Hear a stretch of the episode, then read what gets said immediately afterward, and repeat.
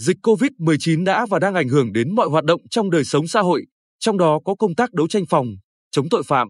Song, với các giải pháp cụ thể, công tác điều tra, xử lý án của lực lượng công an vẫn đạt tỷ lệ cao, góp phần giữ vững an ninh trật tự trên địa bàn. Theo công an tỉnh, từ đầu năm đến nay, công tác đấu tranh với các loại tội phạm trên địa bàn tỉnh tiếp tục được triển khai thực hiện quyết liệt.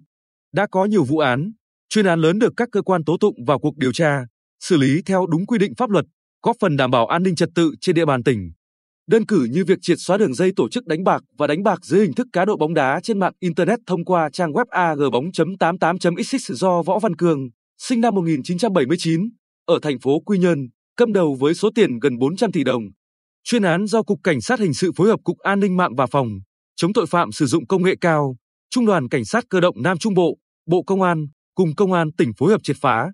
Đây là một chuyên án lớn và phức tạp, nhưng nhờ sự chủ động phối hợp đến ngay trong đêm, các mũi trinh sát với hàng trăm cán bộ, chiến sĩ thuộc Cục Cảnh sát Hình sự,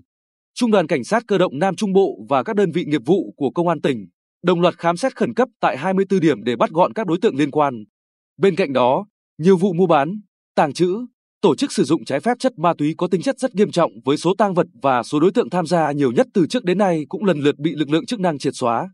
Điển hình như vụ phát hiện 81 trong số 85 đối tượng dương tính với ma túy, thu giữ gần 5 giờ ma túy tổng hợp tại Resort Vunam Eco, Phu Cát. Trong vụ này, cơ quan cảnh sát điều tra công an tỉnh đã khởi tố 21 bị can. Hay như vụ bắt quả tang một đối tượng tàng trữ trái phép hơn 470 gam ma túy tổng hợp. Ngoài ra, trong những tháng dịch bệnh COVID-19 diễn biến phức tạp, công an tỉnh và công an các đơn vị, địa phương cũng đã nhanh chóng khởi tố, điều tra, làm rõ nhiều vụ việc chống người thi hành công vụ, gây rối trật tự. Cụ thể, lực lượng công an các cấp đã xử lý 5 vụ chống người thi hành công vụ và một vụ gây rối trật tự công cộng tại chốt kiểm soát dịch, 4 vụ làm lây dịch bệnh truyền nhiễm cho người.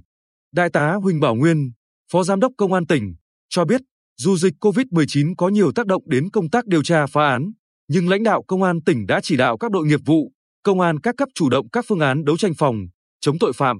Trong đó, tiếp tục tăng cường công tác phòng ngừa, thực hiện quyết liệt, đồng bộ các giải pháp nhằm chấn áp, xử lý ngay, hiệu quả và đúng quy định pháp luật, quyết không để hình thành điểm nóng hay tội phạm có tổ chức hoạt động.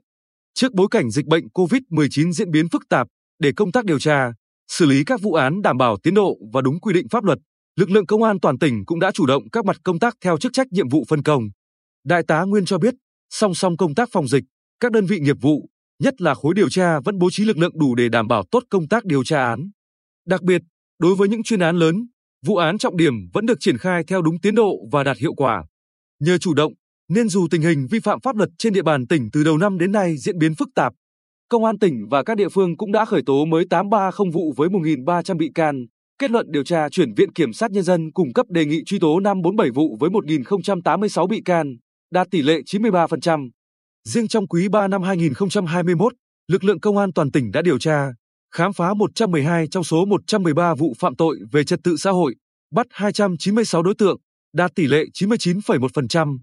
Trong đó, cơ quan cảnh sát điều tra hai cấp đã khởi tố 369 vụ với 494 bị can, kết luận điều tra chuyển Viện Kiểm sát Nhân dân đề nghị truy tố 181 vụ với 331 bị can.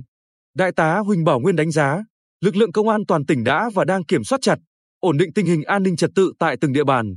Mặc dù đạt được những kết quả tốt song lực lượng công an vẫn sẽ tiếp tục tập trung đấu tranh với số đối tượng trọng điểm về hình sự,